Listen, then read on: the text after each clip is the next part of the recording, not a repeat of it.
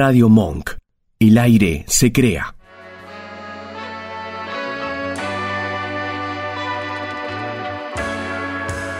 Radio Monk. El aire se crea.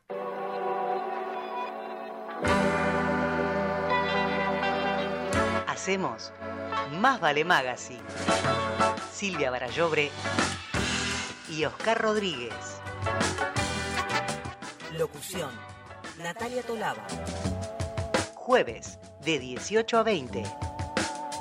Escuchanos en www.radiomonk.com.ar.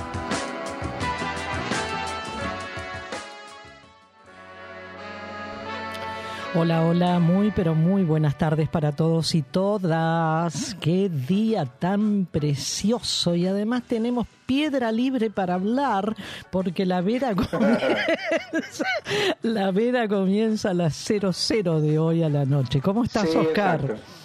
¿Cómo estás, Silvia Barayora? Escuché, escuchá.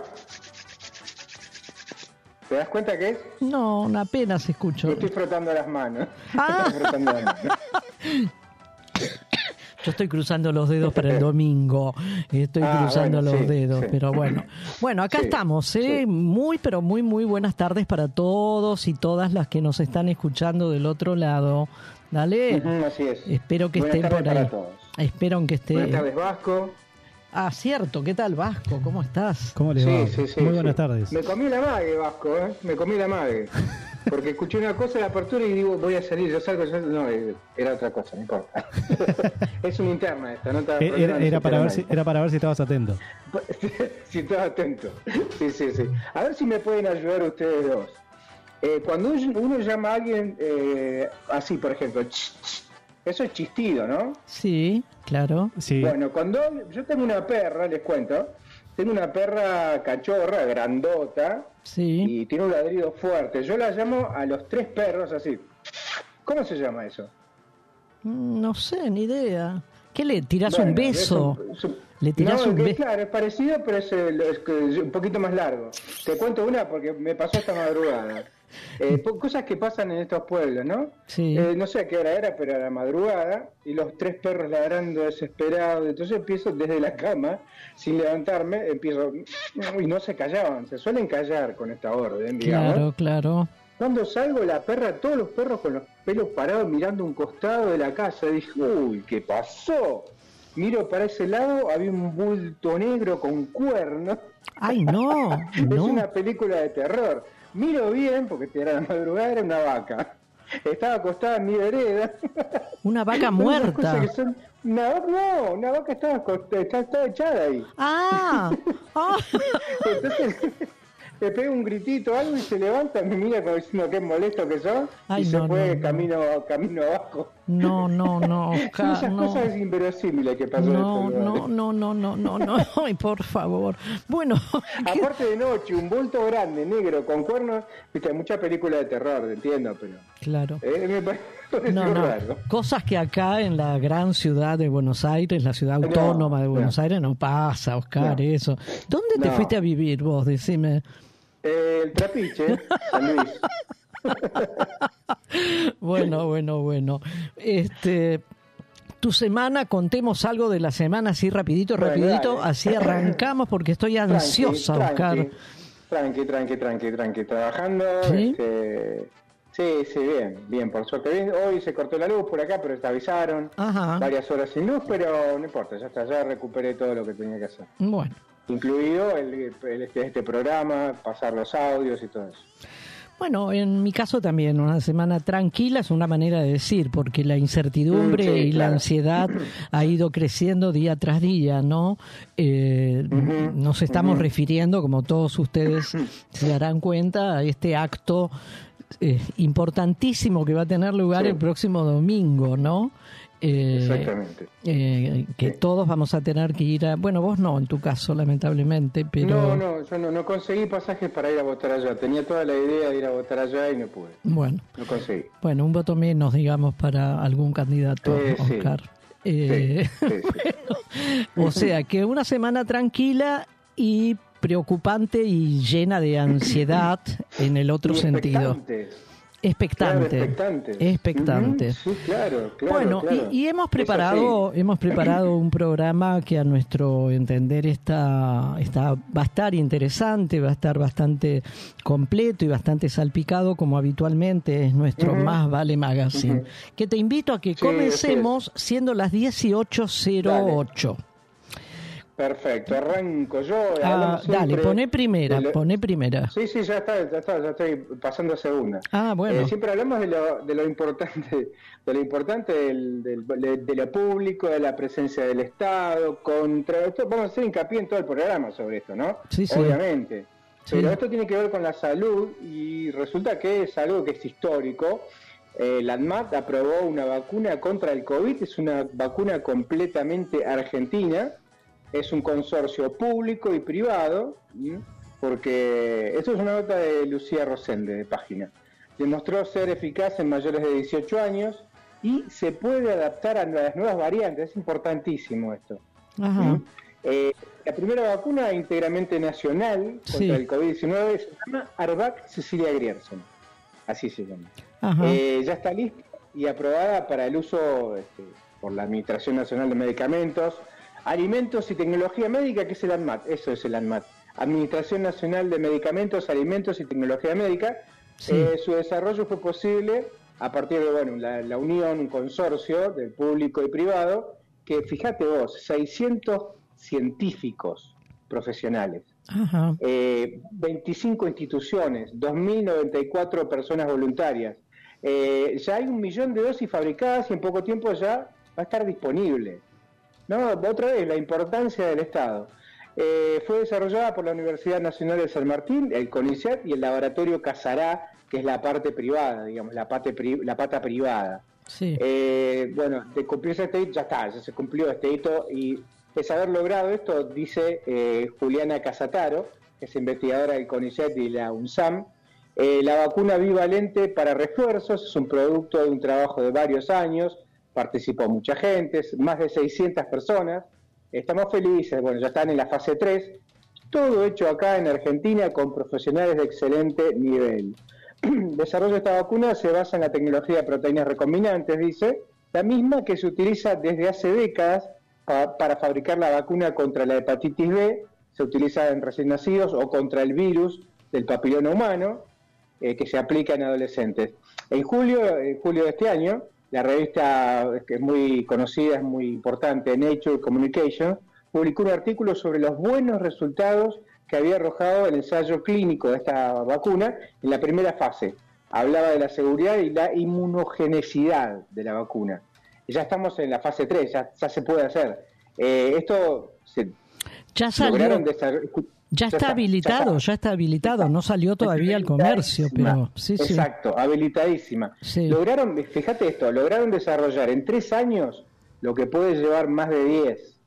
Sí, la tecnología que se desarrolló para esta vacuna permite que Argentina eh, pueda hacer otras, para, o sea, puede, tiene la tecnología como para hacer vacunas para otras enfermedades. No, y, y- fíjate vos, ah, sí, decime, No, decime. no, que además vamos a poder exportar en lugar de importar vacunas. A eso iba, Claro. a eso iba. Vos sabés que eh, se habla de que por año nuestro país importa en vacunas unos 500 millones de dólares. A la flauta. Por año. ¿Lo que lo paga quién? Nosotros, Todos, claro. el Estado. ¿No? No lo paga la empresa privada, porque si lo paga la empresa privada, difícilmente podemos vacunarnos todos. Bueno, esto es una manera de ahorrar también, es la, es la otra pata económica que siempre vale la pena recalcar, porque este, cuando alguien dice, se re- lo que dice la derecha siempre, estos dos partidos de derecha que están este, disputando los, destinos de nuestro país, los gastos, el gasto, el gasto en educación, el gasto en salud, hay que recortar gastos. Bueno, esto es una de las cosas que no hay que recortar porque es una ganancia. Eh, este, eh, José Casará, es del laboratorio productor, dice, tenemos listas casi un millón de dosis, solo faltan cuestiones menores que se resuelven muy rápido, estamos atentos a la demanda que el Estado requiera, nada de esto se puede hacer sin los científicos y sin el conjunto de elementos de gestión que da sostenibilidad. El Ministerio de Salud y ANMAT han colaborado muchísimo, esto lo dijo Carla Bisotti, eh, es importantísimo esto, por eso queríamos traerlo. Y esta vale mucho, es una noticia muy importante. Sí, sí. Bueno, Oscar, eh, bienvenida sea, bienvenida sea como, lo, como lo decimos habitualmente, ¿no?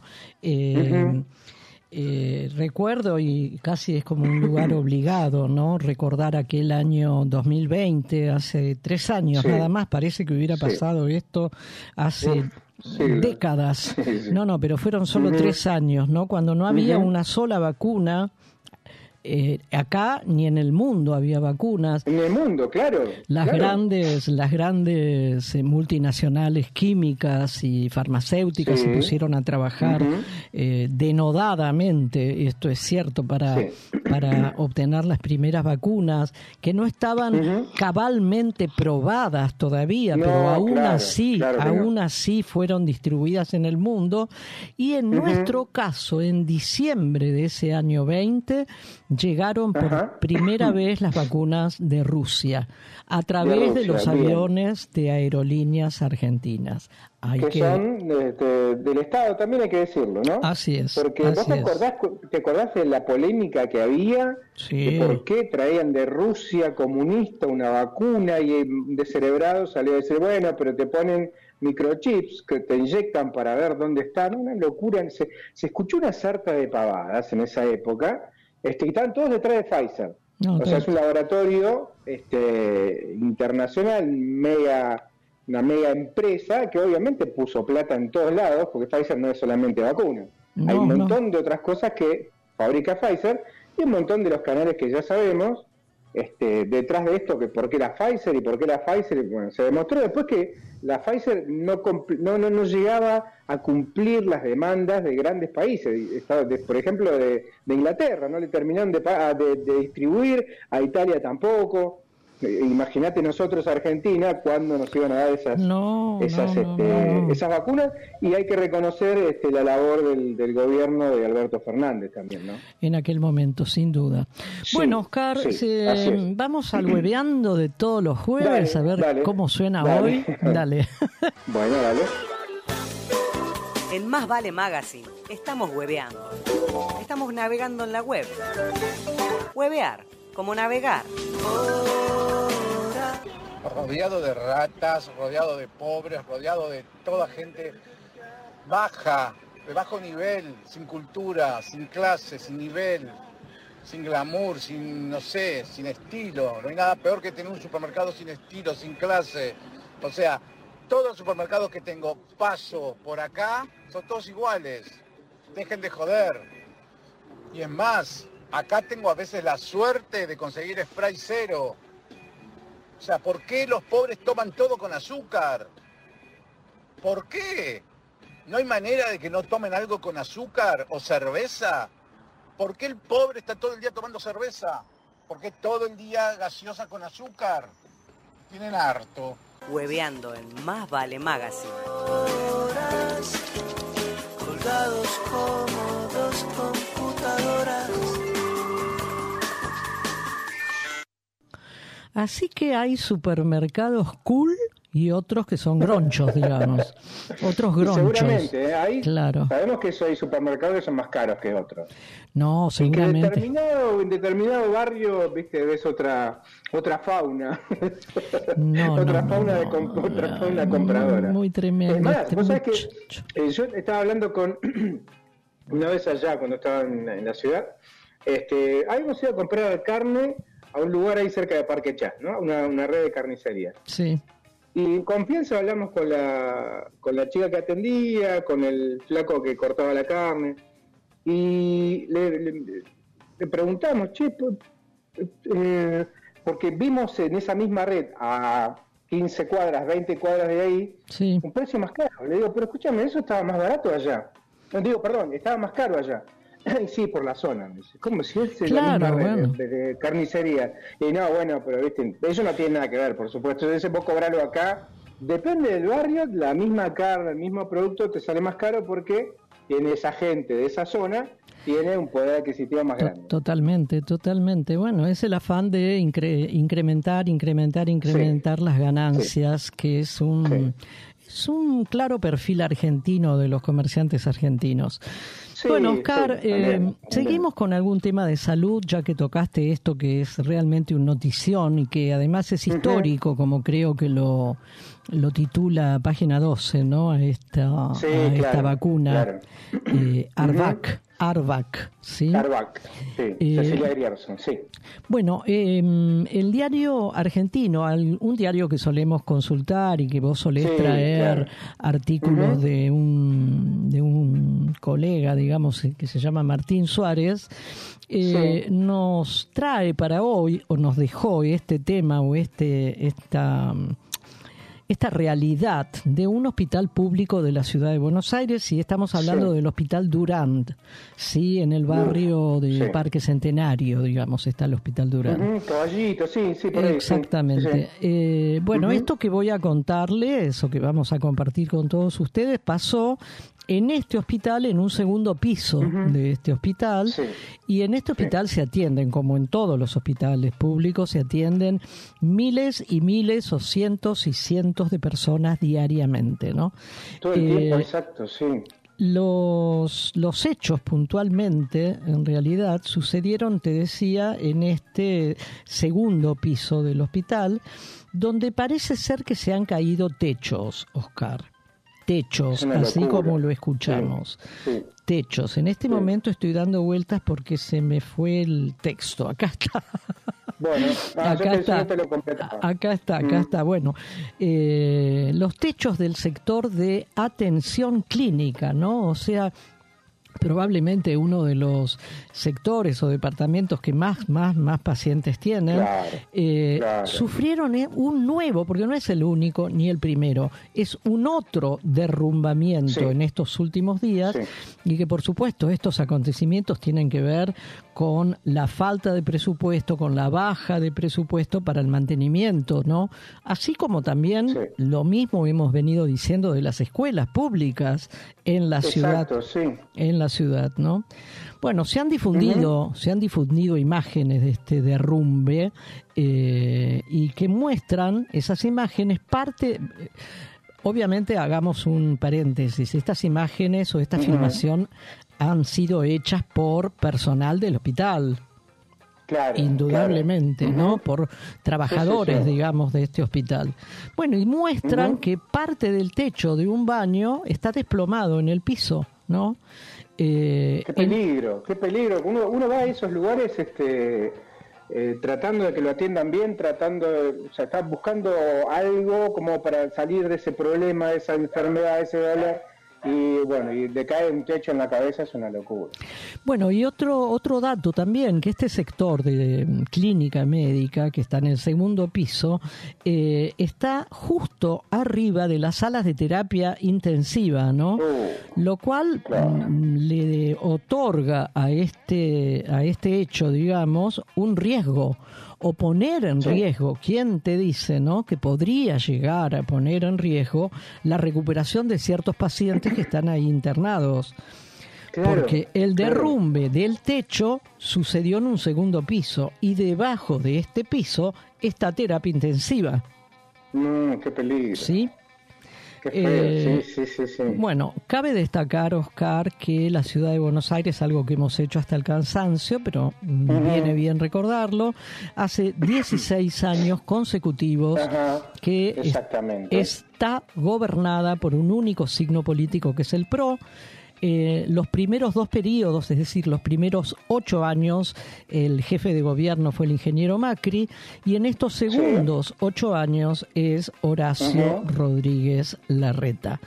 No Así sé es, si hay mucho, no sé, ¿hay algo más para agregar del gobierno de la Yo ciudad, sí, te vos parece? sabés que yo recordé algo que habíamos traído acá hace un tiempito, hace poco, eh, lo que gastó la reta en publicidad. Ah. Porque había ver que hablamos de salud, gastó cuatro veces más, el primero, este, el perdón, el cuatro veces más en los primeros tres meses del 2023 de lo que gastó el año anterior. O sea, lo que equivale por día Sí. es un tomógrafo de hospital público. Sí, lo dijimos Eso es pauta en publicidad, esto lo dijimos. Por eso me, me acordé ahora, este, se difundió todo este... Aparte lo ponen, ellos lo difunden porque es este es eh, información oficial, está en el boletín oficial, y si uno desglosa los números, que es lo que suelen hacer este, los, los periodistas, eh, sale esto de que vos sumás en los primeros tres meses cuánto gastó en publicidad y sumás todo el año pasado, resulta que equivale a todo un año los primeros tres meses. De esa plata uno busca cuánto sale un tomógrafo, y bueno, te equivale a un tomógrafo por día. Bueno, si me dejas, yo te sumo otros números, Oscar. Otros números también alarmantes del gobierno de la ciudad de Buenos Aires en manos de el PRO y del señor Horacio Rodríguez Larreta. En la ciudad de Buenos Aires hay, dice, de los 33 hospitales analizados, en 31 de ellos se redujo el nivel de gasto se redujo el nivel de gasto, o sea que la salud pública es un gasto para algunos para algún sector político, por ejemplo el que gobierna la ciudad de Buenos Aires.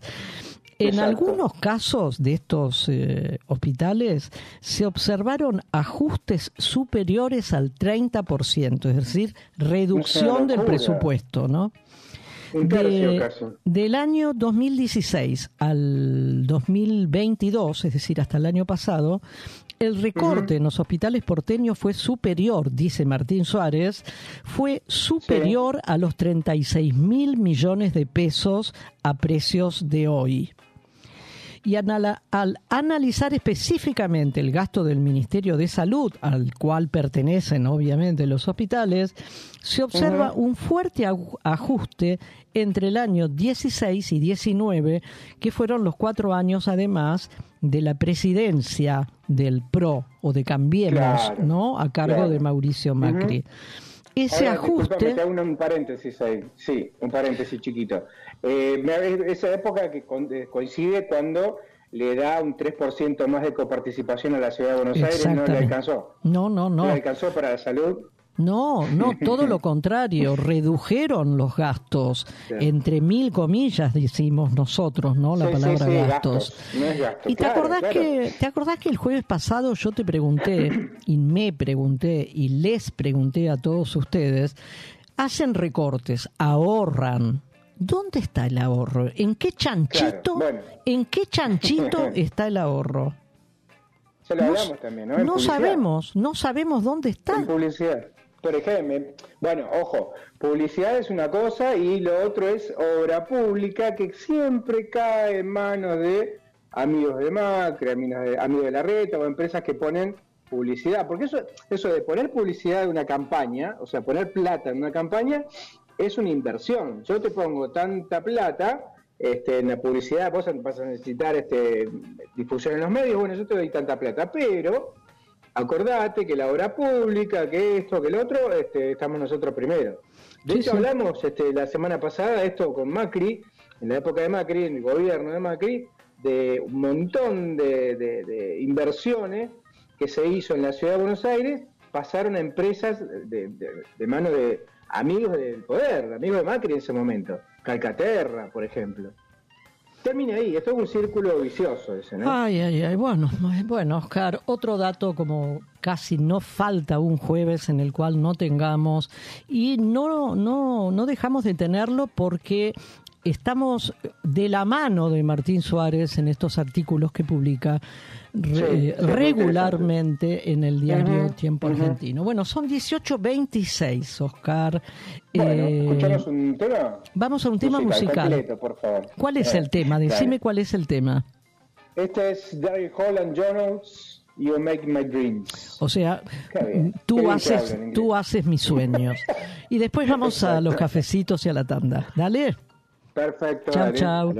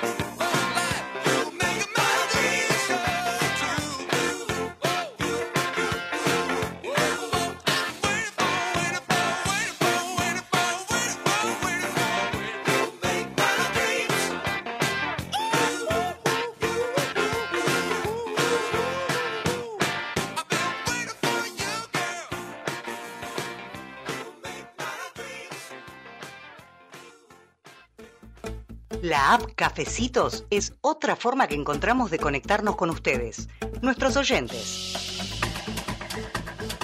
Si nos invitan con uno o más cafecitos virtuales, nos están ayudando a sostener nuestro programa de radio Más Vale Magazine. Como novedad, les proponemos una publicidad a cambio de cinco cafecitos. Sería una mención por hora de tu producto o servicio.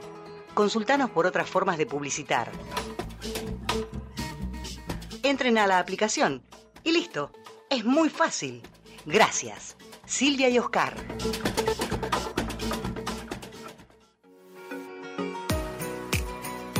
Limindar Sociedad Anónima.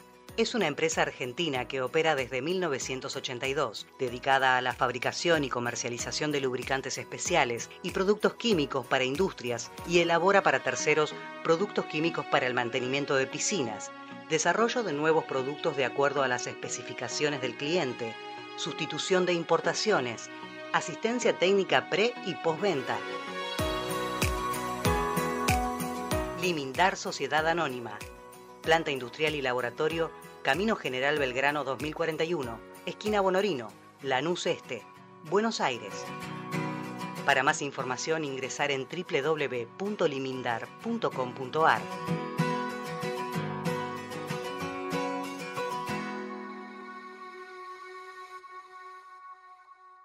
Radio Monk. El aire se crea. Somos capaces. Un programa dedicado a la discapacidad. Los viernes de 19 a 20 en Radio Monk. Bandas, compositores, productores y creadores del mundo musical de la escena nacional independiente en una que sepamos todos. El contenido musical y las entrevistas se combinan con el tratamiento más original y entretenido de las temáticas que proponen sus conductores. Los miércoles de 20 a 21 en Radio Monk. Dulce Beso es una yerba misionera elaborada con palo. Un mate ecológico con más de dos años de estacionamiento natural y un inconfundible sabor ahumado. Dulce Beso, es riquísima. Es misionera. Pedidos por mensaje privado en Facebook, arroba yerba dulce beso, o por mail a yerbadulcebeso arroba gmail.com. Cuenta conmigo, una linda expedición a los años 80 y 90, donde vamos a acordarnos de las películas argentinas y extranjeras, el rock y el pop nacional e internacional, también las publicidades, el kiosco vintage, los programas de televisión y mucho más. Los lunes de 21 a 22 en Radio Monk. Radiofonía es un programa dedicado al psicoanálisis y la cultura. Los martes de 16 a 17 nos damos una cita para conversar con nuestros invitados sobre clínica actual, conceptos fundamentales, presentación de libros y más. Escuchanos en www.radiomonk.com.ar o descargate nuestra app, disponible en Play Store como Radio Monk.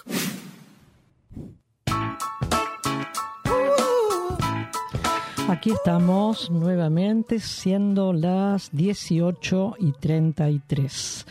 Así que estamos súper, súper bien con los tiempos, Oscar, ¿no es cierto? Así es, es- venimos muy bien. Eh, Sí, venimos sí, súper sí. bien. Bueno, ahora le queremos contar a los, a ustedes, a nuestros oyentes, que eh, hemos hecho una selección, Oscar y todos, de ciertas frases impactantes, digamos, eh, disruptivas, como se usa decir hoy.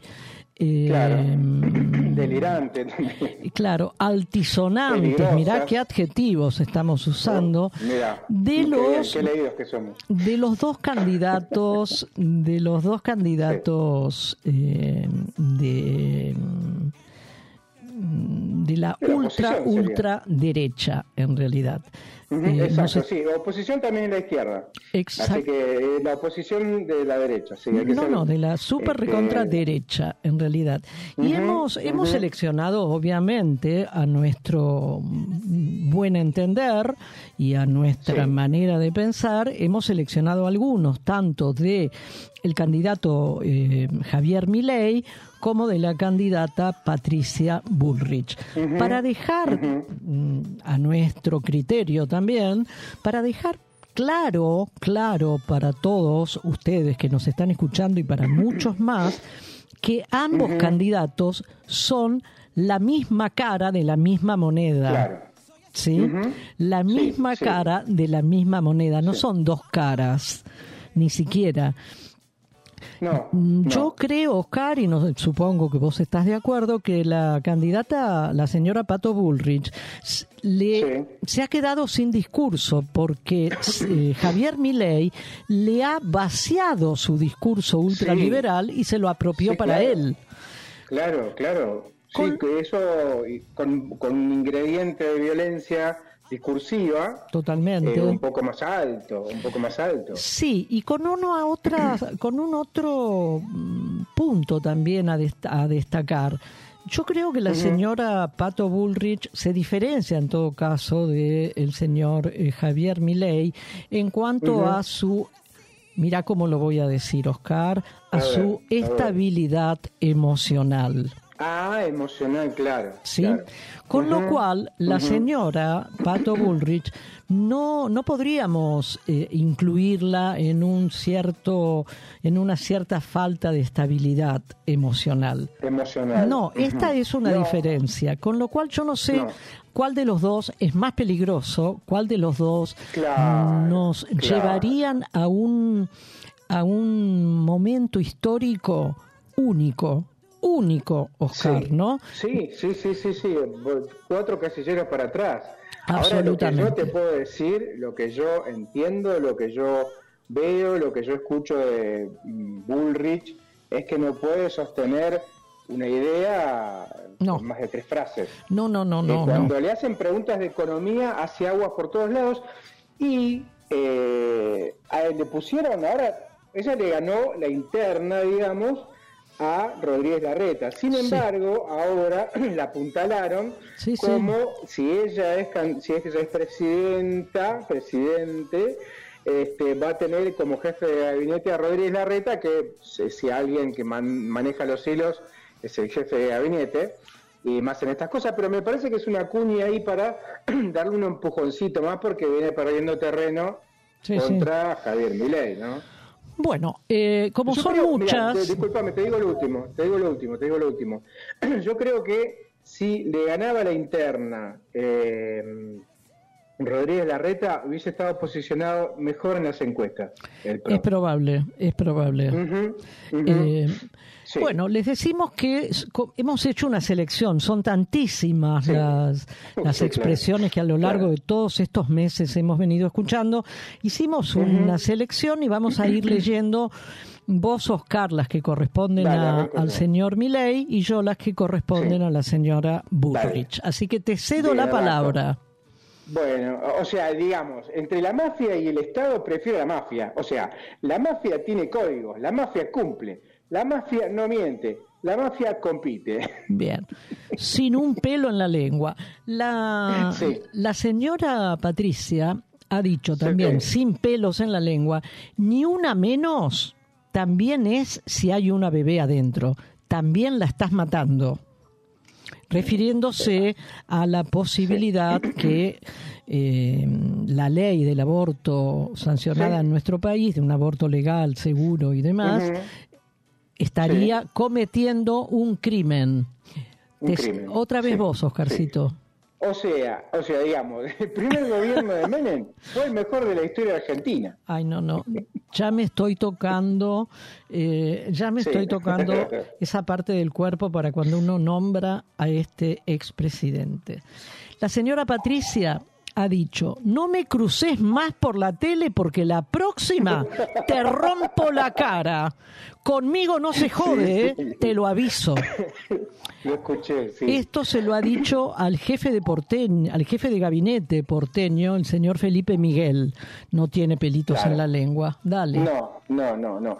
El Papa es el representante del maligno de la tierra. O sea, digamos, habría que informarle al imbécil que está en Roma que la envidia, que es la base de la justicia social, es un pescado capital, un pecado capital. No, no, no, no, no. No, no, no, no, no. Y acá otra vez la señora Pato, Sí. la señora Pato sin pelos en la lengua y a los gritos, ¿no? Y con una dicción algo defectuosa. Construir Ajá. una Argentina en la que estemos todos, menos Sí, Cristina. claro. Vamos a combatir el kirchnerismo. Nunca más kirchnerismo. No, Bueno, no, tiene mucha gente en contra. Eh, una empresa que contamina arriba, digamos, o sea, ¿dónde está el daño? lo que no está bien definido ahí es el derecho de la propiedad. Esa empresa puede contaminar el río todo lo que quiera. Bravo, bravo. Un aplauso. bravo. Ahí están los aplausos, muy bien. No, no, porque hay que tener coraje para decir todo esto, Sí, francamente. para decir estas cosas. Bueno, y Sí, con esta sí, de la señora Pato terminamos y seguimos en la segunda Dale, hora, ¿no es cierto? dale. Bueno, la señora. Pato dijo, quiero ser presidenta de la nación para sacar a la Argentina del pozo que sigue cavando masa todos los días. O No, sea, que claro. este pozo lo está cavando masa. Ellos, Claro. Porque ella fue gobierno, dos veces fue Nos gobierno. van a tirar tierra, que es peor. Nos va a dejar abajo y nos va a tirar tierra. No, pero recordemos con todos, recordemos con todos que la señora Bullrich Sí. fue parte de dos gobiernos, del Sí, gobierno de la. Alianza, ese efímero gobierno. Sí, pero que descontó el 13% de los Claro. le descontó a los docentes, bueno, esa, No, no, esa no, gente. perdón, y a todo el personal público. Claro. ¿Sí? Público, No, claro. lo digo porque a mí me afectó igualmente. Mm, Yo sí, cobré acuerdo. el 13% menos. Pero además, ese efímero gobierno de la Alianza en que ella par- formó parte como ministra de Trabajo, eh, fue efímero porque duró apenas mm, ni siquiera dos años.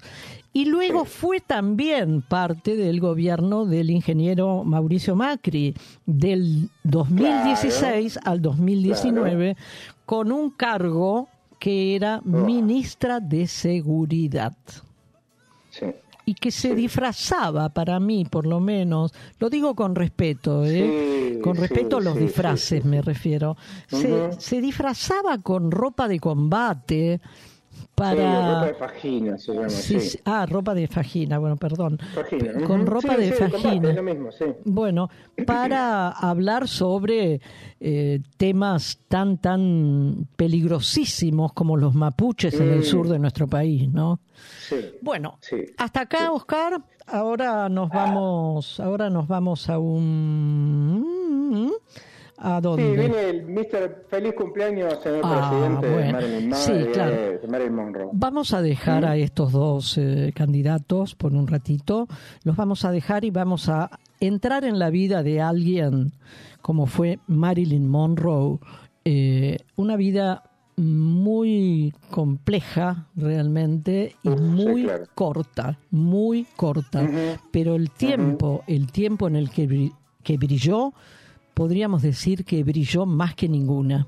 ¿Sí? Uf, claro. Así que claro. escuchemos ahora el feliz cumpleaños que le canta nada menos que a el presidente Kennedy. Así es. Happy birthday to you. Happy birthday to you. Happy birthday, Mr. President. Happy birthday to you.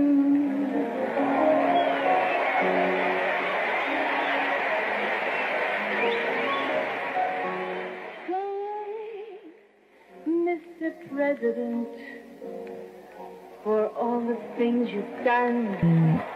Un feliz cumpleaños cargado, cargadísimo de la incomparable seducción que esta mujer desplegaba cada vez que se presentaba, cada vez que hablaba, cada vez que cantaba, ¿cierto?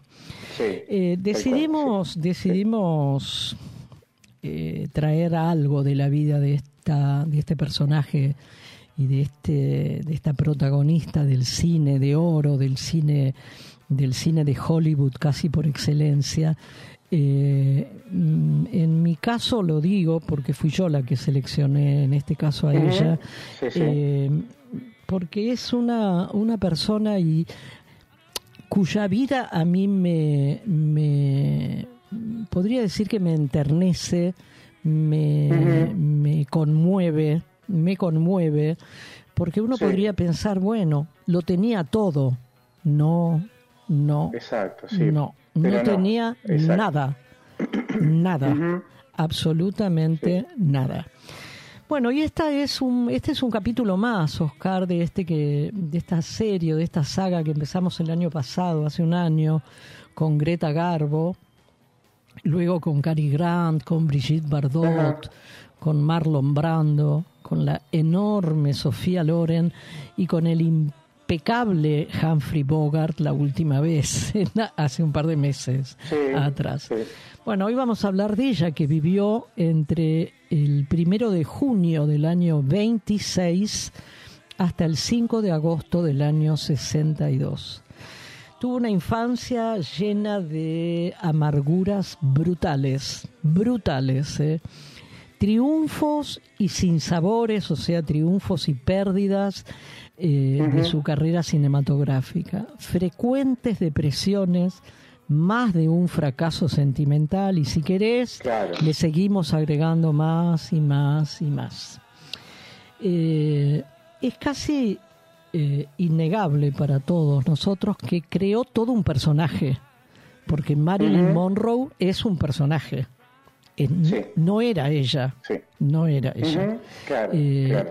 Y ese personaje creado, con él logró el éxito y logró sobrevivir en un medio tan tremendamente difícil y hostil como es o era, no lo sé si sigue siendo, la industria de Hollywood.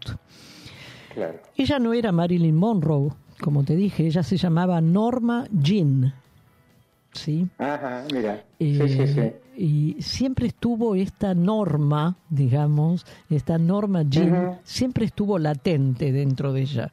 Esa nena con amarguras brutales, con depresiones, con fracasos, siempre estuvo presente, ¿sí? Perdón. Tuvo una infancia, no hace falta decir que súper traumática, ¿no? Claro, Eh, claro. tal vez esos traumas de su infancia, que podríamos llamar los monstruos de su niñez, se aliaron, se juntaron con los monstruos de su madurez, ¿sí? Y tanto uno, unos, los primeros, como estos segundos, la condujeron al final trágico que tuvo. Con apenas 32 años se suicidó. Eh, hay algunas versiones de que no fue un suicidio, o en todo caso que pudo haber sí. sido un suicidio provocado, lo cual es sí. un crimen. Eh, pero Claro, bueno, no es, claro. eso nunca se aclaró, ni creo que se vaya a aclarar nunca. Y se comprobó, claro. No. Claro. Lo que sí se comprobó es que eh, este año se cumplieron 61 años en agosto de su muerte y eh, eh, Marilyn sigue siendo eternamente bella y joven porque Sí. se fue de este mundo en la plenitud de la vida como son los 30 años.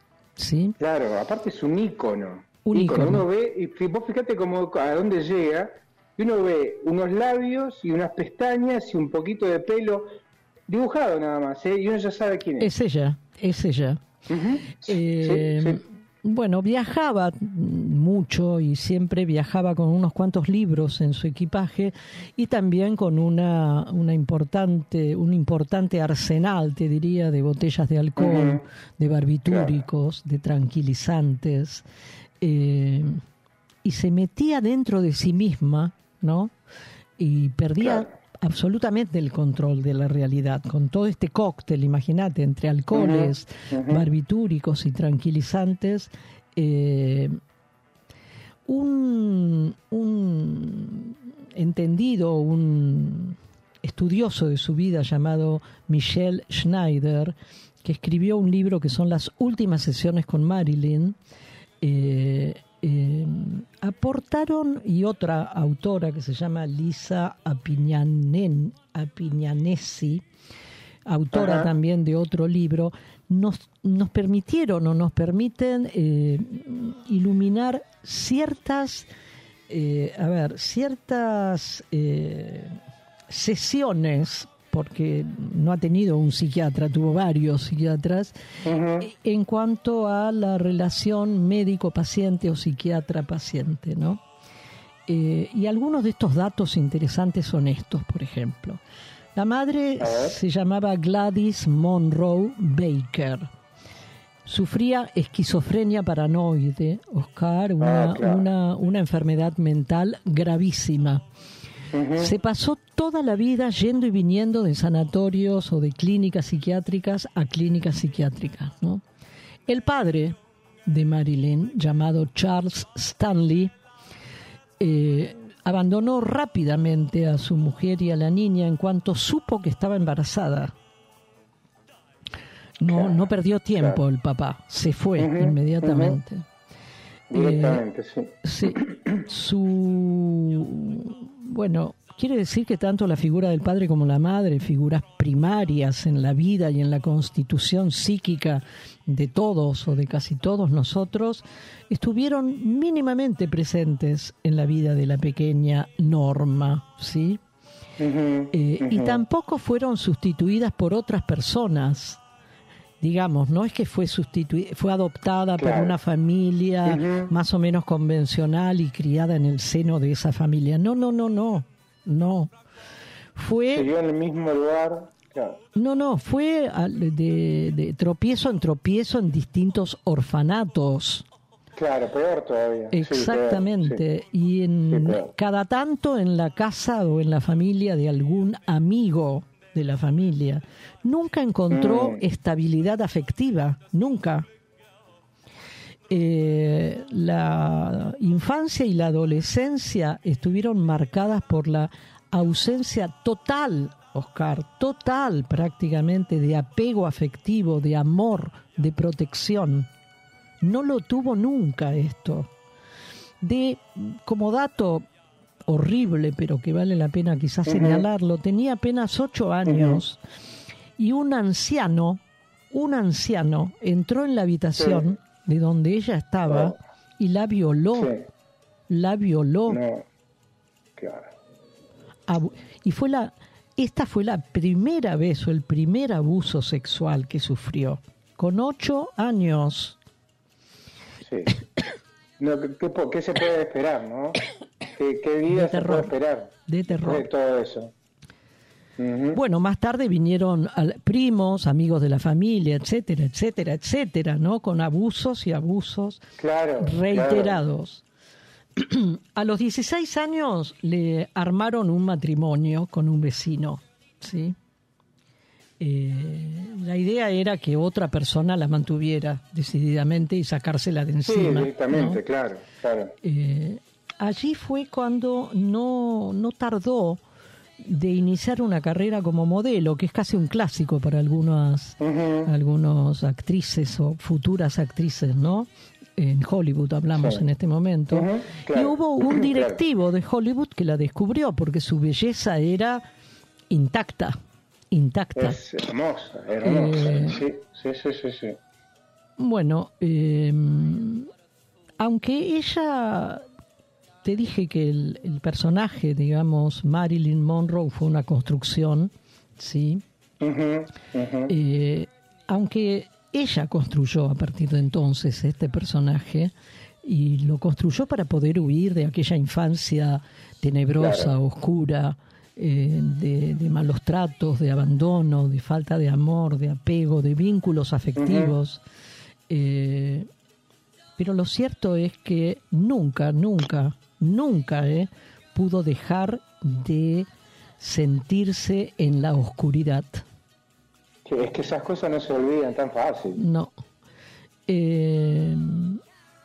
uno de sus tantos psiquiatras se llamó Ralph Grinson eh, y en el diván de ella, de él, perdón, eh, Marilyn le relató pero montones de historias de terror, ¿no? Y la mayoría de ellas, de estas historias, relacionadas con extorsiones sexuales. Claro, ¿sí? claro. Eh, ella los llamaba a estos extorsionadores, los llamaba lobos, ¿no? Que eran personajes por los que ella debía pasar para poder obtener papeles relevantes en las películas. Eh, tal cual lo escribió ella misma en su autobiografía, ¿no? Sí, eso que le eh, llaman casting sábana. Sí, tal cual, tal cual, tal cual. Eh, bueno, mm, ¿qué podemos decir más que hacer esta breve síntesis de alguien con un desapego afectivo desde el mismísimo momento en el cual llegó, con una madre psicótica, con un padre que desapareció de la faz de la tierra apenas supo que iba a tener un hijo, en realidad. Podríamos decir que entre el estrés postraumático, como se llama hoy, una depresión crónica, adicciones varias, como te decía recién, la infancia traumática de Marilyn Monroe definió claramente su personalidad. Era alguien emocionalmente frágil e inestable, fácilmente extorsionable, ¿sí? Y sin embargo, fue lo bastante hábil como para crearla a Marilyn Monroe, ¿sí? Con lo cual podríamos pensar que sufrió esta infancia traumática y todo este total desapego afectivo pero era inteligente, muy inteligente, y logró crear este personaje que es eterno, eterno. No ha muerto y es eternamente bella y joven, ¿no? Pero claro, el, exacto, es un icono, claro. El precio que pagó para construir este personaje fue altísimo. Claro, le llevó la vida. Eh, como frase última, te digo que la historia de Hollywood eh, está llena de muñecas rotas, para llamarlas de alguna manera, ¿no? Que alcanzaron la inmortalidad al vender su alma, vender su cuerpo y hasta su propia vida, Oscar. Y creemos, sus eh, historiadores, sus biógrafos, creen, y a mí me parece estar de acuerdo, que Norma Jean Monroe fue el mejor ejemplo de esto, de alcanzar la inmortalidad vendiendo alma, cuerpo y vida para alcanzar la inmortalidad. Bueno, nuestro, nuestro simple y breve recuerdo de alguien que, si bien fue un ícono absoluto de la cinematografía mundial, y lo sigue siendo, porque no hay nadie que no conozca a Marilyn Monroe en ningún lado del planeta, de, todo el mundo, exacto, en todo el mundo. Todo el mundo. Ella se sumó a la, a, la, a la publicidad armamentista en su momento de Estados Unidos y sacó fotos con. Bueno, eh, eh, me imagino ese momento, lo que, el boom. No había medios de ah, Hay que centrarse un poco en esto. No había los medios de comunicación que hay ahora. No. No había Instagram, no había YouTube, no había Facebook, no había nada. No, había celular. Eh, teléfonos nada más, y la televisión y el cine. Bueno, eh, escuchamos un poco, un poco un tema mm, interpretado por ella misma con esa voz que no deja de tener esa cadencia triste que tiene siempre. Sí, es cierto. En realidad. Es muy cierto. Bueno, le escuchamos a Marilyn. I wanna be loved by you, just you, nobody else but you. I wanna be loved by you alone. I wanna be kissed by you, just you, nobody else but you. I wanna be kissed by you alone. I couldn't aspire to anything higher than to feel the desire to make you my own. I wanna be loved by you, just you, nobody else but you. I wanna be loved by you alone.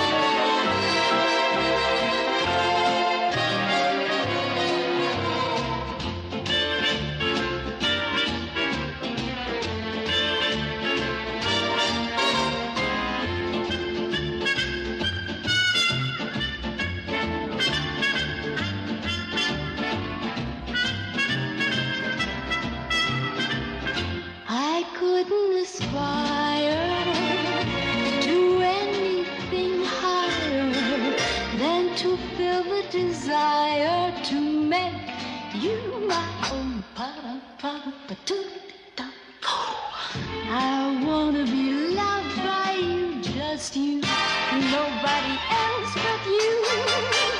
I wanna be loved by you, the diddly diddly diddly dum, boop boopy doop. Bueno, una, una vocecita adorable realmente, pero Sí, yo, yo le, yo le escucho esa cadencia de tristeza en el fondo, realmente. Sí.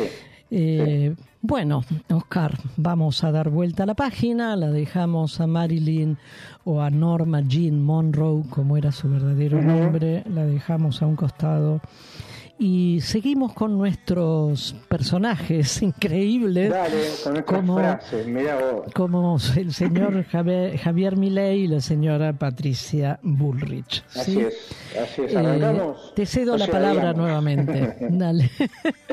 O sea, digamos, la venta de órganos es un mercado más.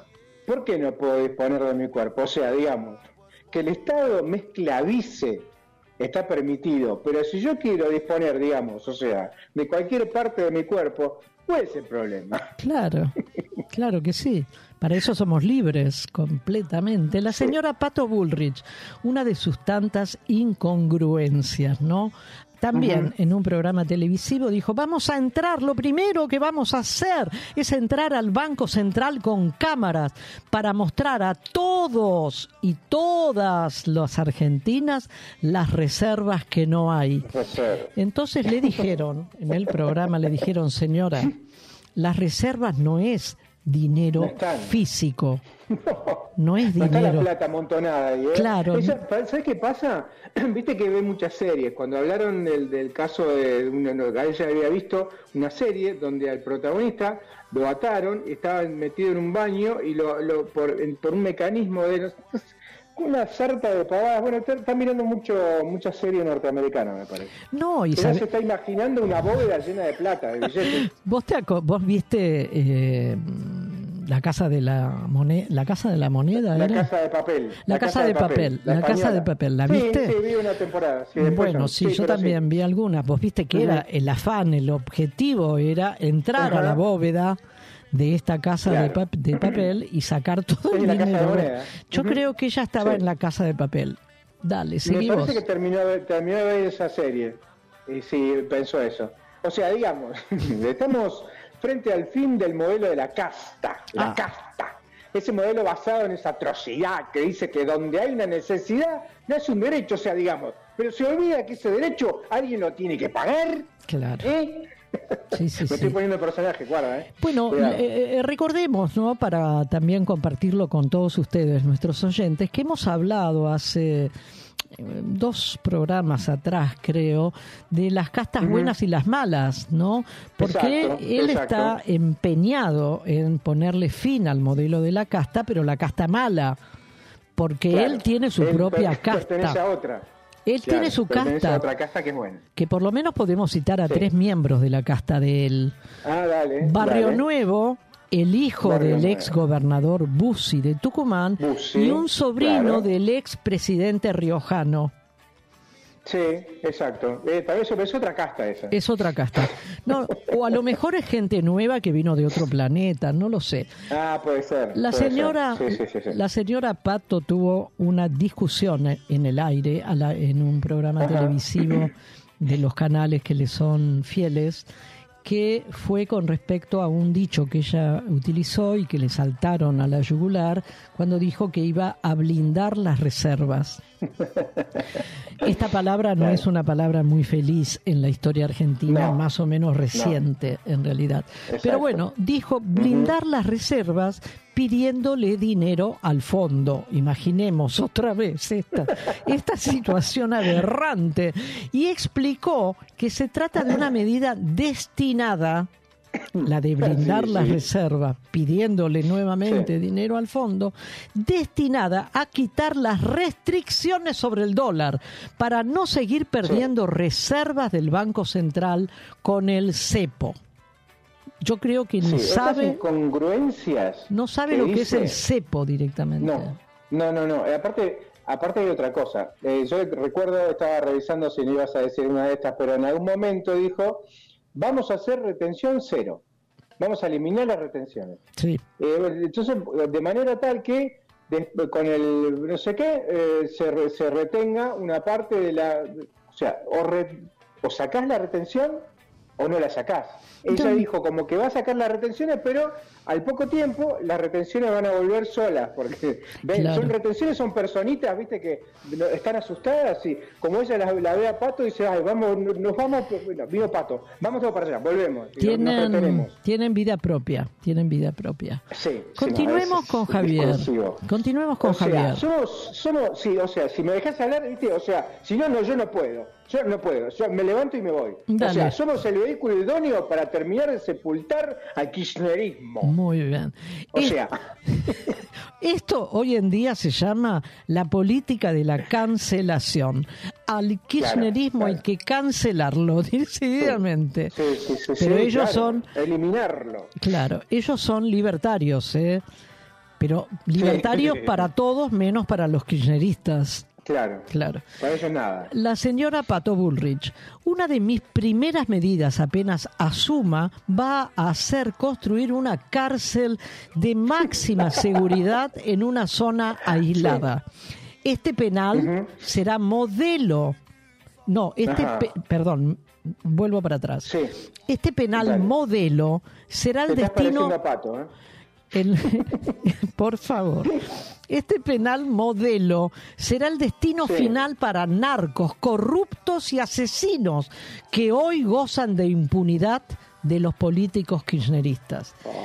Esto lo dijo en uno de sus anuncios oficiales de Sí. campaña y el anuncio Sí. estuvo acompañado de una imagen muy sugerente, era una maqueta de la maqueta, de esta cárcel modelo que ella va a construir Y que la maqueta tenía un cartel absolutamente visible que decía el nombre de la cárcel, doctora Cristina Fernández de Kirchner.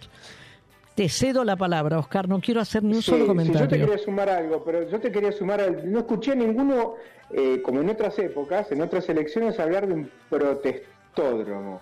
No. ¿Qué quiero decir? La gente que te corta la calle, que yo tengo derecho a- constitucional a, a- a seguir circulando, tiene que ir a protestar a otro lado. Y en, otro, en otras elecciones se habló de eso, el buscar un lugar eh, donde no moleste a nadie para que Sí. la gente vaya y proteste. Sí, sí, claro, es hacer, es hacer como un gueto, digamos, claro. Claro, claro, o sea, nadie se da cuenta, lo van a hacer No, no, para un nada. lugar quién sabe dónde. Es un No, gueto, en todo o sea, caso. digamos.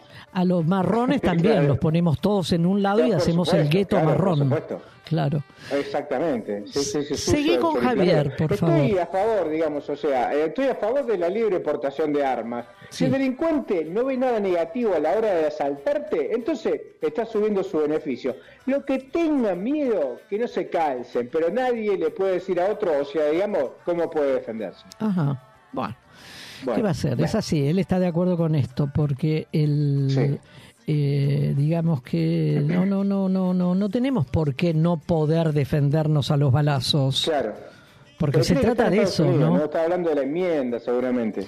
No sé No. qué, qué constitución, constitución es. ¿Vos veías cuando eras chico las películas del lejano oeste? Sí, claro, Bueno, claro. Ahí Sí, había sí, sí. libre portación de armas, ¿no? Bueno, hoy todavía Claro, en Estados claro. Unidos. Bueno, la señora Pato, la señora Pato, en relación con este mismo tema, ¿no? De la libre portación, eh, se metió en este debate sobre la libre portación diciendo, no le podemos dar al Estado, no le podemos dar al Estado el monopolio para que apunte contra la gente. Con lo cual, Monopolio. no, no, no, no. Mm, El monopolio de portación de armas no se lo podemos dar al Estado. Lo tenemos que tener. que- Yo no sé si comprarme ya una cartuchera, te juro. Pero no eh, para ir a la escuela, ¿eh? con lápices me voy a cortar, porque otra cosa no. No, no, no, no. Yo me refiero a cartuchera para llevar el revólver. El revólver no, mira, es, este es tan peligroso. Nosotros nos reímos y lo decimos un poco irónicamente, pero es tan peligroso. Es Una persona desequilibrada con un arma es un peligro. Bueno, como son, peligro. como son peligrosos estos dos eh, candidatos a la, a la presidencia de la nación, eh, creo que tenemos que tener muy claro que, eh, yo los nombro de esta manera y no voy a, a- a privarme de nombrarlo, ¿no? Hace unas semanas atrás hicimos mención a la, peli- a la película de Ingmar Bergman, El huevo de la serpiente, eh, mm, haciendo alusión a lo que pasaba en eh, Alemania Claro, antes eh, claro. como gestación de el monstruo que fue el nazismo. ¿sí? Sí, Esa serpiente que fue el nazismo y que destruyó todo lo que pudo tocar. Eh, eh, la comparación o la metáfora, digamos, con el huevo de la serpiente, porque habíamos aclarado, Oscar, que el huevo de una serpiente, la cáscara es tan transparente, tan Claro, fina, claro. que uno ve. Uno ve Sí. la gestación del nuevo ser dentro de ese huevo. Sí, sí. Eh, uno lo va percibiendo antes de que nazca. Como en. Alemania se fue percibiendo el surgimiento del nazismo antes de que surgiera. Antes. Claro. En el caso Claro. de estas dos personas que hemos hecho este, Sí. este te- raconto, te- después te sumo, te sumo uno más. Tengo uno más. eh, son, a mi entender, son monstruos de los cuales tenemos que Sí. tener mucho cuidado de que Mucho no cuidado, sí. accedan a la presidencia de la nación, ni uno ni otro. No, que acceda no, cualquier no porque- otro, Oscar, cualquier otro. Sí, claro. pero claro, no, Claro. no estos sujetos que portan este discurso eh, oscuro, monstruoso, Sí, de destrucción permanente y arrasan, total. Arrasan con, todo el- con todos los derechos que tanto costaron. Así es. Arrasan este, sin pelos en la lengua, sin ponerse colorados. Por ejemplo, mi ley, con el tema del aborto, con lo que costó la ley del aborto, y bueno, eh, dice, estoy en contra del aborto, la mujer puede elegir sobre su cuerpo, pero lo que tiene dentro del vientre no es su cuerpo, es otro individuo. Claro. O sea, está en contra de todo esto. y Esto ya está. Eh, por eso mm, yo creo que no, no, no exagero al decir que han, han venido en, o, han sido construidos estos dos personajes políticos, eh, han, han sido construidos, es toda una construcción. Sí, Oscar, sí. no, no es el único lugar del mundo, porque digamos que acá nomás, al lado, en Brasil, también hubo un personaje oscuro, monstruoso, que Sí. proponía la devastación de Brasil, que fue Bolsonaro. Sí, tal cual. En el gran país del norte también existió otro que tenía este discurso de destrucción, y fue el señor. Donald Trump. Que felizmente Sí, sí, sí, ni uno ni otro lograron la reelección. Sí. Ni Trump Menos logró mal. ser reelegido, ni Bolsonaro logró ser reelegido. Es que son tan dañinos que el momento la gente vota, yo creo equivocadamente, y dice, bueno, no, no, se, se fue, se fue mucho más allá de lo que, de lo que decía. Se puso, bueno, estas cosas que tienen estos, estos candidatos de derecha, ¿no? Claro. Sí, sí. Son De, más peligrosos de lo que parece. de, de ultraderecha, digamos, ¿no? Porque la Ultraderecha, derecha les sí, queda claro. chica ya, les queda chica la derecha. No, claro, claro, Sí. claro, tal cual, tal cual. Bueno, Ujú. seguimos cruzando los dedos para el próximo domingo. Sigamos, sí, sigamos. Yo sigamos los tengo cruzando. cruzados, ¿eh? Yo no puedo porque estoy posteando, si no, no puedo.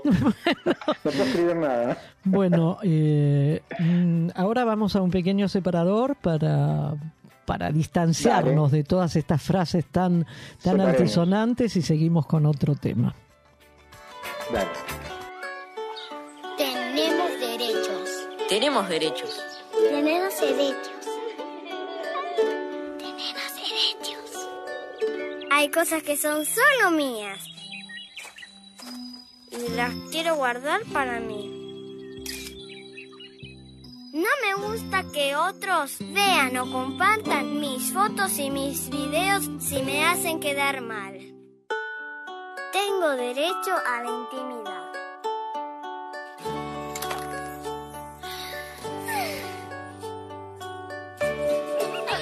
Este y todos nuestros derechos están escritos en la Convención sobre los Derechos del Niño. Si los conocemos, podemos reclamar que se cumplan.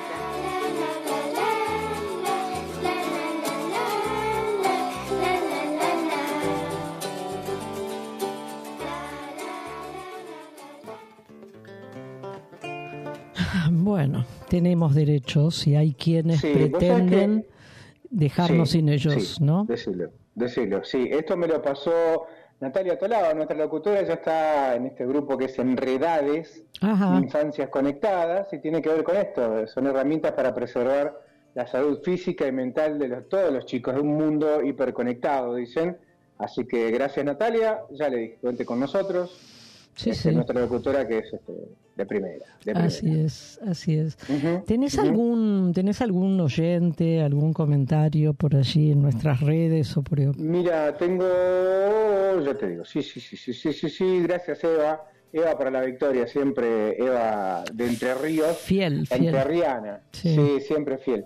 Gracias Mirta Beijón Bugarín, Mirta Chaval, María Soledad Jara, gracias por compartir eh, y seguimos, seguimos porque tenemos muchas más cosas, muchas más cosas. eh, eh, vos sabés que mm, recorriendo para producir el programa, como nos pasa tanto a vos como a mí mm, toda Sí. la semana, eh, me encontré con una revista, y que una revista mm, online, ¿no? Que Sí, se llama sí. La Tecla arroba ñ, la letra ñ. Sí. ¿sí? Sí, sí, sí, sí. sí. eh, que me, mira, eh, me pareció más que interesante las notas que eh, extraje fragmentos de dos notas, pero no nos va a alcanzar el tiempo para las dos. Vamos a, a- a solamente compartir la de Eduardo Gruner, que es un Sí. sociólogo y doctor en ciencias sociales de la Universidad Ah, de Buenos Aires. Eh, el artículo o la nota es mucho más larga que esto que yo extraje, que siempre decimos lo mismo. Extraemos o seleccionamos aquello con lo cual eh, estamos de acuerdo en realidad Exacto, y que exacto. coincide con nuestro modelo de pensamiento. ¿sí? Exactamente. Bueno, eh, nos dice Eduardo Gruner que basta leer rápidamente algún texto de Sigmund Freud, como por ejemplo El malestar en la cultura, es uno, o Más allá del principio de placer, que es el otro, Ajá. y nos enteraremos de que las sociedades están tan construidas sobre la agresión, el odio y la punción de muerte, o instinto de muerte lo nombra él, Incluyendo la misma, ¿no? La propia, la propia pulsión de muerte, Sí. como sobre la Claro. solidaridad, la cooperación. Valores absolutamente disímiles. Nos vamos a enterar, si lo leemos al malestar en la cultura, que más de una vez lo hemos traído a nuestro Sí, programa, sí. ese texto, porque es, Es un texto de, mi, de mis afectos, en realidad. Y el otro es más allá del principio de placer. Hay algo más allá del placer, que es lo Claro. contrario. Lo contrario. Eh, Sí. Las sociedades Sí, sí, sí. están construidas sobre la agresión, el odio, el- la, la pulsión de muerte y también sobre la solidaridad, la cooperación, los afectos. Sobre ambos, ambos pilares, ¿sí? Claro.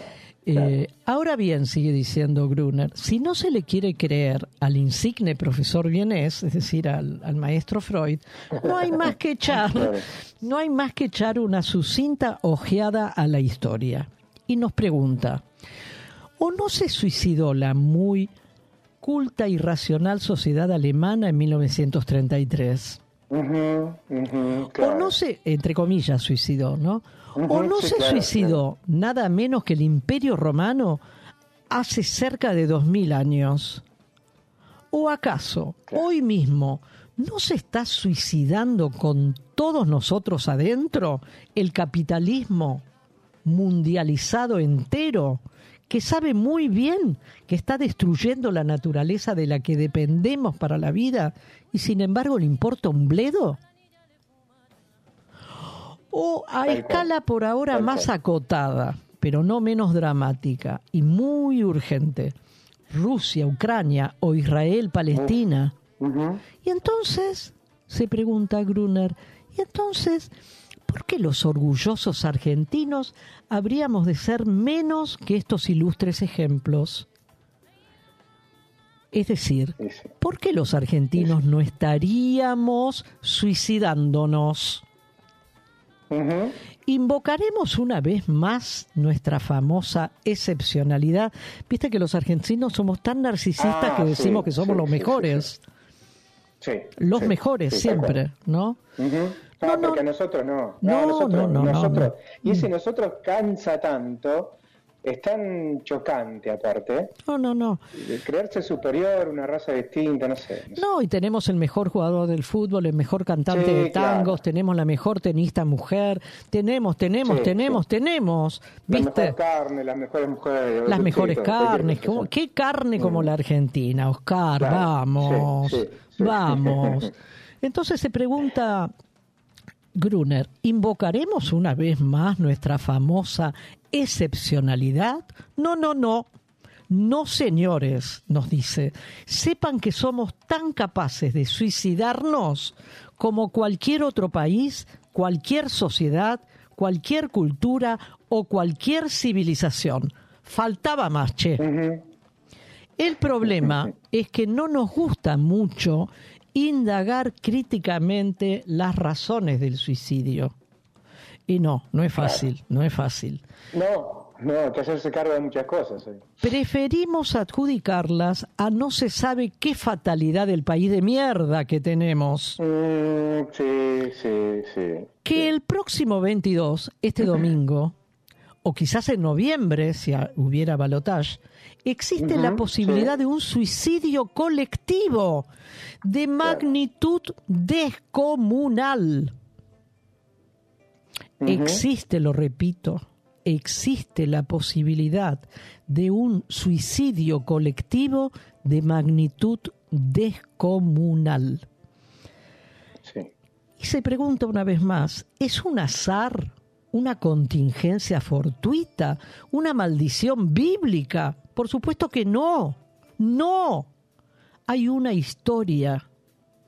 Y va de suyo que no todos o todas tenemos la misma respo- responsabilidad en esa historia.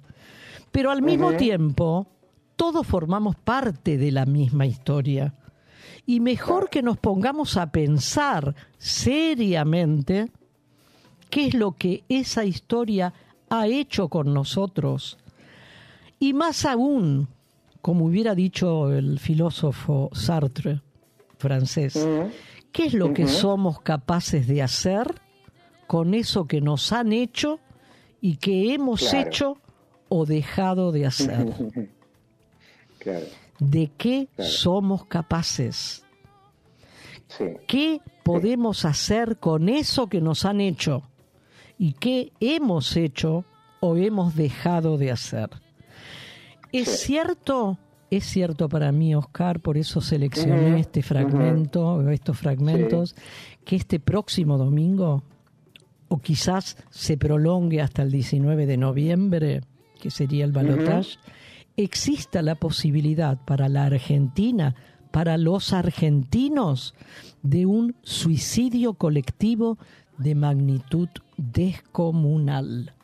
Sí, Y no lo dice sí. doña Rosa, No, no, lo dice No. cualquier vecino, no lo dice ninguno de los dirigentes tan mediocres que tenemos, lo dice alguien que tiene ni más ni menos que un doctorado en ciencias sociales y que es archiconocido dentro del ambiente de la sociología como Eduardo Gruner.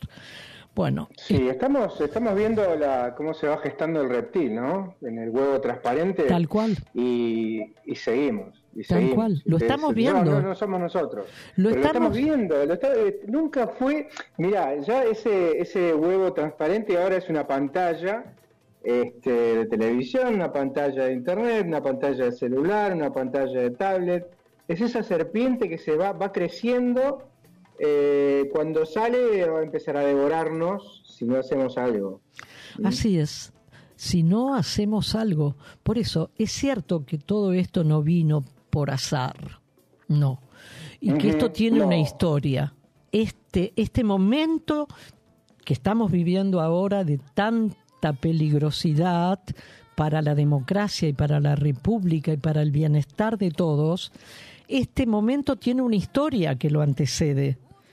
Y en esa historia nosotros tenemos parte Nosotros, los argentinos, todos tenemos parte. No vino de arriba esto. No vino de arriba. No, no, no, no, no, no, no, claro que no. Ojalá, Claro que no. ojalá que aquellos que han votado a estos candidatos en el mes de agosto reflexionen algo de este posible y gravísimo eh, suicidio colectivo descomunal. Suicidio, claro. aclaramos una vez más que lo ponemos entre comillas, ¿no? Sí, obviamente, pero esa es la pena de muerte, estamos, eh, sigamos con estas, este, estos ejemplos, es la pena de muerte de los derechos. ¿eh? Totalmente. Porque leí por ahí hace un rato, este, todos, algunos nacemos con privilegios y otros no, pero todos nacemos con derechos. Claro. Claro. Ahora, cuando gana esta gente, este tipo de gente, esos derechos, va a quedar solamente la gente que nace con privilegios y la que no. Así es, así es, Oscar. Es, ¿Mm? es muy peligroso. Y es, es Sí, el sí. domingo 22 de octubre es un día decisivo para la vida democrática en nuestro país. Bueno, vamos a un tema musical, ¿no es cierto? Vamos a un tema, sí, ¿Cuál? sí, sí, sí, un tema y tanda. Dale.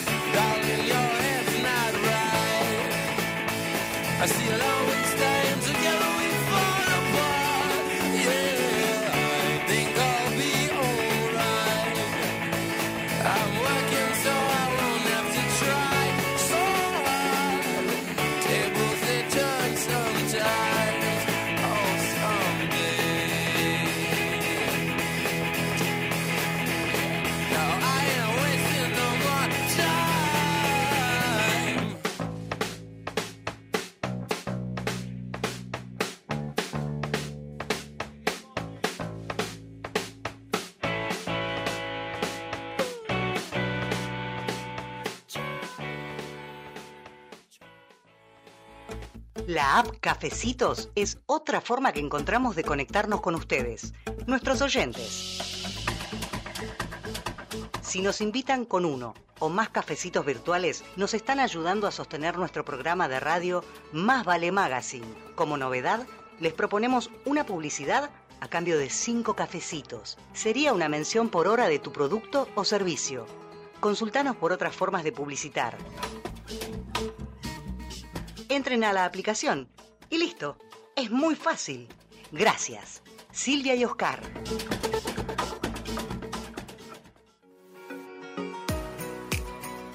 Limindar Sociedad Anónima. Es una empresa argentina que opera desde 1982, dedicada a la fabricación y comercialización de lubricantes especiales y productos químicos para industrias y elabora para terceros productos químicos para el mantenimiento de piscinas, desarrollo de nuevos productos de acuerdo a las especificaciones del cliente, sustitución de importaciones, asistencia técnica pre y postventa. Limindar Sociedad Anónima.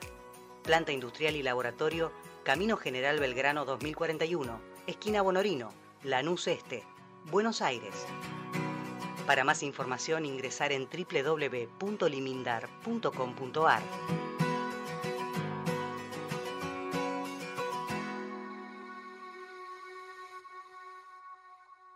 Radio Monk. El aire se crea. Ciencia del fin del mundo es lo que menos te imaginás sobre un programa de ciencia en la radio. Los martes a las 20 nos preguntamos en Radio Monk, ¿para qué hacemos ciencia? Contamos historias, pensamos un poco y boludeamos bastante. Los viernes de 21 a 22, sumate a La Juntada, donde vas a conocer las distintas juntadas que se están organizando y qué los une, temas de interés, agenda, invitados y muy buena música. En Rosca y Rescate le damos vueltas a todo. Rosqueamos, pero nos rescatamos. Los jueves, desde las 22, llega tu programa transfeminista de actualidad, temas de interés general y humor para cortar la semana. Parece que la semana no termina más, pero mientras estás volviendo a casa o esperando que llegue el fin de, podemos decirte que tampoco es para tanto. Los viernes de 18 a 19 en Radio Monk vas a disfrutar y cortar con el bodrio de la semana, con buena música, artistas invitados, juegos, noticias, series, películas y todo lo que tiene para ofrecerte el fin de semana, afuera o dentro de casa. Rock and roll has got to go. Perro Lunar. Música desde la azotea con un cable a tierra. Conducido por Gonzalo Juani. Miércoles de 19 a 20 en Radio Monk.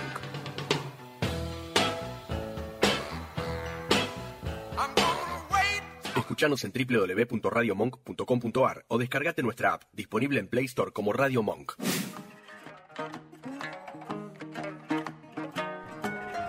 Hola, hola, aquí estamos, son las 19.32, Oscar. Así es, así es, acá Eh, estamos, acá estamos. Aquí estamos. Eh, Estamos súper, súper, súper ordenados con el horario. Esto Sí, ha sido un comentario sí, sí, sí, de nuestro operador, el Vasco. Así que bueno, eh, Bueno, vamos con algunos mensajes, ¿te parece? Ah, dale, dale, por Eh, favor. Sobre Marilyn Monroe, Ana María Blanco, hijo hermosa pero muy frágil, sufrió mucho. Eh, acabo de subir una, una nota de el que fue profesor de Milley, se llama Guy Sorman, el economista liberal que tuvo a Milley de alumno, dijo, en primer lugar es un loco. Y en segundo lugar, es un liberal. Eh, es ensayista, periodista, filósofo, docente en Argentina y escribe en la columna del, del diario ABC español. eh, dio su, su, su opinión eh, y dijo esto: Es terrible. El problema de mi ley es que dice que es liberal. Fue mi alumno en Buenos Aires. En primer lugar, es un loco y en segundo plano es liberal. El problema, dice, es que si es elegido algo que es posible que ocurra y todo esto sale mal, eh, primero la gente va a pensar que esto es liberalismo y esto no es liberalismo. O sea, los mismos eh, liberalistas, liberalismes, dicen que no lo es. El problema de Argentina no fue el mercado, sino su ausencia, en fin. Y esto va, va a, a colación de esto que voy a decir, porque Ariel Sochia eh, nos dice, mira, estoy viendo la foto pero no puedo ver la publicación y la estoy leyendo ahora desde nuestra, nuestro, nuestro perfil. Así que... Bueno, no sé. gracias, gracias. Esto- estamos gracias, completamente sí, de acuerdo, sí. verdaderamente. Sí, por supuesto, por supuesto. Desde luego. Eh, ¿Algo más? Bien, y Patricia, sí, Patricia Schneier, nuestra amiga licenciada en antropología. Así es, ajá, ¿qué dice? Sí, sí, sí. Norma Jean, o sea, eh, te acompaño, tu compasión se equivocó al final. Se creyó tan omnipotente al anotar los secretos de los Kennedy que al final la mataron con toda su belleza. Mirá lo que dice. Eh, pobrecita Marilyn, muy buen programa Silvia y Oscar. Bueno, gracias. Muchas Patricia. gracias, Patricia, Es muchas otra de las gracias. versiones que nos- Sí, sí, sí, sí, sí. Bueno, de paso Es le de podemos que- decir, de paso Dale, le podemos sí. decir a Patricia que extrañamos sus columnas Ah, sí, eh, claro, claro. con respecto a la antropología, que eran siempre han sido hiper, hiper interesantes. ¿eh? Así que bueno, sí, muy interesante. te estamos comprometiendo al aire, Patricia. bueno, bueno. Bueno, ¿con qué seguimos, Oscar? Bueno, vamos con algo que tiene que ver con nuestra actualidad. Este, estamos hablando de unos datos oficiales Ajá. que lo, lo dio la Secretaría de la Mujer y Diversidad. Sí. Dice que el 64% de las mujeres que recibió asistencia fue por violencia de género. Digamos, tiene a cargo hijos e hijas. El porcentaje es sobre un total de 677 mujeres. Que fueron acompañadas en el primer semestre de este año. 677 mujeres en, en estas condiciones en este primer semestre del año. En el 2022 la tasa fue del 46 al 54, del 64 versus el 64, o sea, el 46% de las mujeres tenían problemas, en este caso el, tema del empleo, tenían problemas de empleo, eh, o sea, y los, los varones tienen menos problemas. Aparte de esto, de la, del tema de la de tener empleo, la brecha de ingresos es, es, ma- es mayor, hay un 14% en promedio de diferencia entre lo que gana un hombre y lo que gana una mujer. Esto, esto engloba todo esto, ¿no? Este el dato lo brindó el organismo en el Día de las Madres para visibilizar las brechas de género a través de las tareas de cuidado y las violencias. Acá hay otras cosas importantes. Dice la nota, la desigualdad en las tareas domésticas, esto que decimos siempre, Mm. y de cuidado, se traduce en menores oportunidades de inserción y permanencia en el mercado laboral para las mujeres. Sí. Digo yo esto, ¿por qué? Porque la mujer no termina de descansar nunca. Llega a la casa, tiene hijos, tiene marido, tiene, bueno, eh, tiene que cocinar, eh, por suerte es cada vez menos, pero me gustaría que fuera más rápido este cambio. Pero tiene que seguir trabajando. Y esto hace que tenga poco tiempo para ir a buscar un trabajo, para cambiar de trabajo o para acceder a otro, a otro puesto que la requiere mucho más tiempo. Y esto termina en una desigualdad económica y más pobrezas en aquellas mujeres que son monoparentales. O sea, Aquellos hogares, sí, monomarentales sí. en este caso.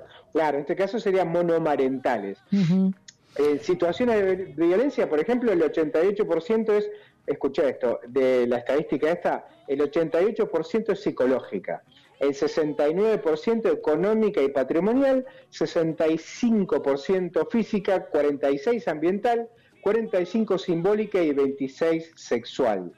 También está hablando de la violencia doméstica. Sí, sí, ¿no? claro. Cuando, cuando escuchamos este, a la, una candidata este, Lemoyne, de, vamos a unirlo todo con todo esto, ¿eh? Dale, Eh, dale, así que dale. discúlpenos, pero estamos poniendo este, poniendo todo sobre la mesa. Acá este, Sí. Lemoyne decía, Lemoyne, para decirles algo, es, can- es candidata a legisladora que va a entrar seguro en la Ciudad Autónoma de Buenos Aires. Ella arrancó siendo eh, era, era como la directora de esos focus group donde estaban esta gente este, que tipeaba y viste estos lugares donde son odiadores en realidad que se, yo recuerdo que lo pasamos este audio que decía no sabían por dónde entrarle a Ofelia Fernández la legislador la legisladora más joven eh, más joven del- de, de la historia argentina es este del Frente para la Victoria es muy inteligente esta piba me saco el sombrero eh, y bueno, no sabían qué decirle, bueno, entonces ella lo dice y alguien la grabó. Hay que decir que es un que es gorda, que es un tanque australiano de media luna. Bueno, esta mina, esta sub- esta mujer, digo, mina no, porque me, me de bronca digo cosas que no tengo que decir. Pero esta mujer decía esto, en otros momentos dijo que eh, el audio lo tenemos, pero no lo vamos a pasar. eh, que va a ser eh, una ley para que el hombre pueda dejar de eh, tener obligaciones como padre, Sí, eh, obligaciones paternales. Renunciar a la paternidad. Exacto, exacto. Donde, o por ejemplo, algo muy básico que me parece muy bien. Yo para cambiar, para, para la, ¿cómo se llama? Para la licencia de conducir, uno tiene que sacar una especie de libre deuda de este tipo de, de, de, de- de- de- faltas. Sí, o sea, sí. uno tiene que demostrar que no está debiendo cuotas alimentarias. Y si viene esta mujer a decir estas cosas, bueno, por eso me interesa esto, que es otro tema. Así y es. vamos a seguir con esto, porque mira, eh, en el debate, el debate presidencial eh, hubo un cruce entre Miriam Bregman y Milei. Bregman le dice en la Argentina, las mujeres tienen, esto que estamos hablando ahora, ¿no?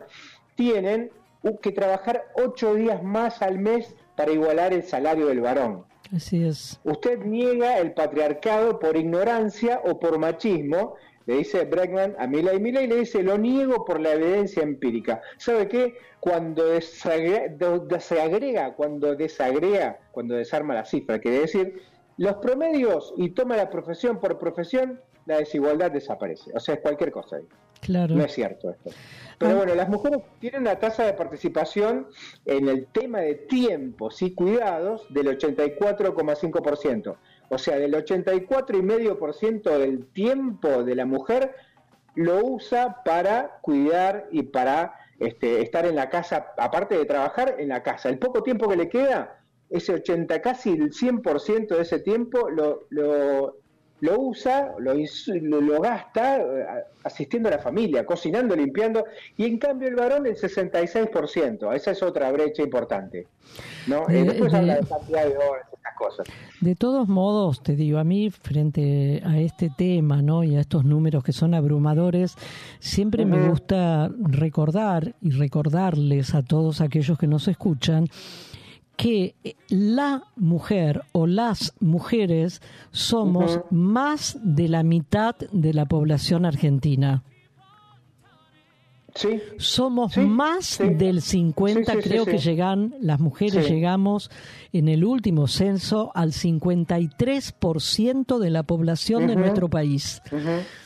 Este Sí. es un dato que creo que no, así como siempre repetimos los 16 años consecutivos del gobierno de la ciudad, este también es un dato para repetir una y mil veces. Y el otro punto que a mí me, este tema me, me, me hace, me hace decir, en realidad, es que es cierto, querríamos todas, las mujeres en particular, porque hemos sido las oprimidas a lo largo de la historia, querríamos que estos cambios sean mucho más veloces de lo que son. Sí. Pero también Sí. reconozcamos, Oscar, que en lo que va de este siglo XXI, los cambios han sido vertiginosos para las mujeres. Sí. Claro, vertiginosos en comparación con miles de años atrás.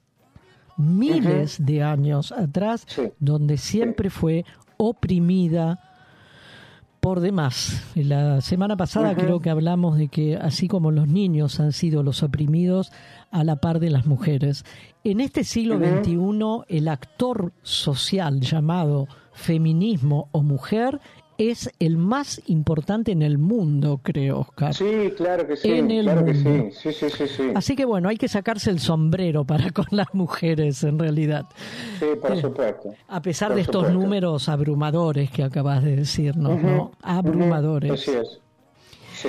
Bueno, sí, sí. Oscar, vamos a algún separador que no tengo. Sí, sí. No, eh, hay un, un, un hombre este, que es- hace stand-up que se llama Peroncho, es conocido Peroncho. en el medio. Ajá. Peroncho, es peronista, por supuesto, Peroncho. Y hizo una, viste, Cristina, Cristina, Cristina, está gracioso. y Lo, lo, Dale, lo dale, lo escuchamos. audio y Lo, lo escuchamos, Lo dale. escuchamos, dale, dale. El modo de ataque de la oposición es siempre la proyección. Nos dicen lo que son ellos. Nos dicen mafia, son la mafia. Nos dicen narco, son Ritondo. Nos dicen vagos, son Macri.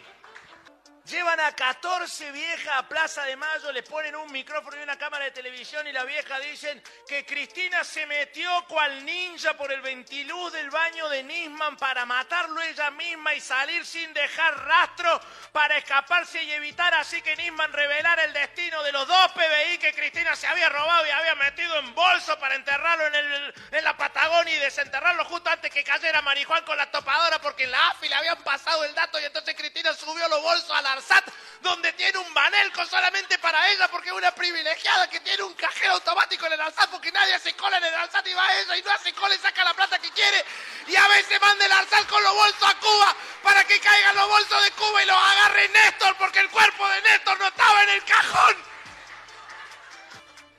Y la loca es Cristina.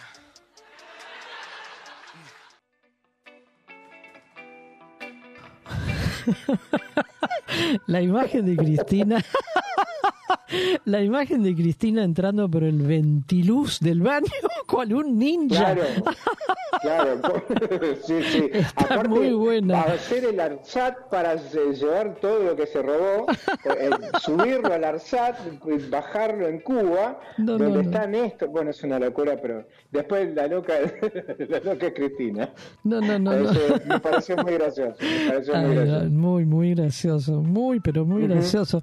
Pero Sí. lo, lo más gracioso y al mismo tiempo triste, te diría, es que hay gente que cree que Cristina fue y mató. Sí, sí. y mató a. Nisman. Pobre Nisman, cómo fue, No, bueno. cómo fue manoseado, absolutamente manoseado. Lo que, lo que se, se leía en ese tiempo es este, se, va a, se va a cortar la cadena de frío, porque cada vez que pasaba algo lo sacaban del freezer al cadáver, Ay, lo no, no, a meter.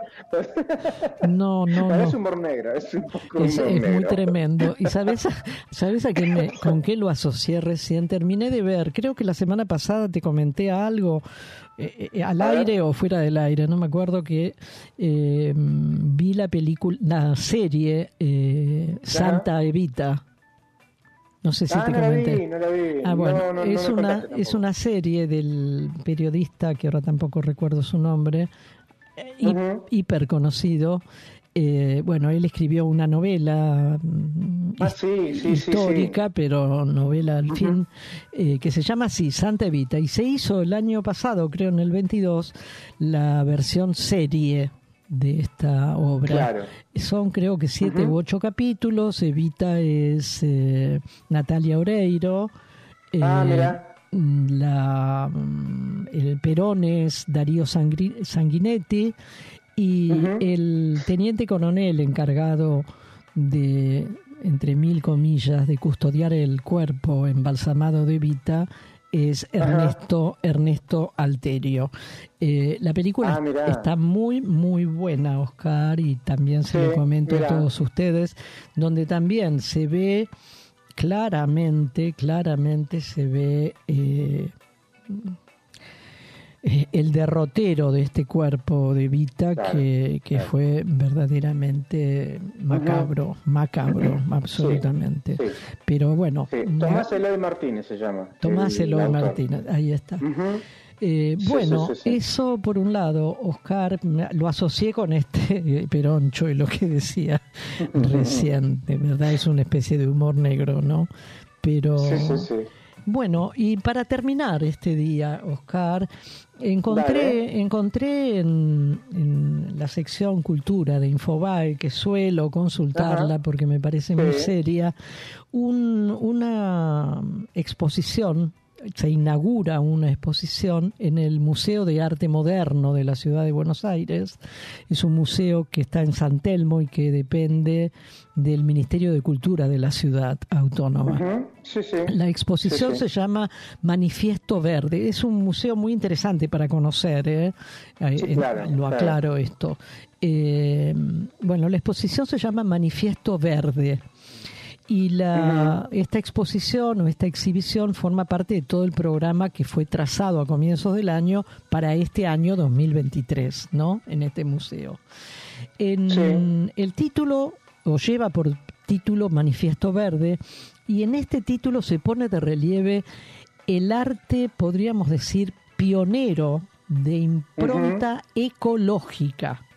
Ecológica, a partir de los años Claro. 60, por un pintor argentino llamado Nicolás García Uriburu, que Sí, yo sí. recuerdo una de sus obras o de sus instalaciones gigantescas fue teñir, no recuerdo si era de verde o de Verde, verde. era de verde, el canal mayor en Venecia, por ejemplo.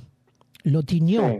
Lo tiñó y de pronto ese canal se convirtió en un lugar, en un- un- un- una vía de agua color verde. También lo ha hecho con otros Sí. ríos.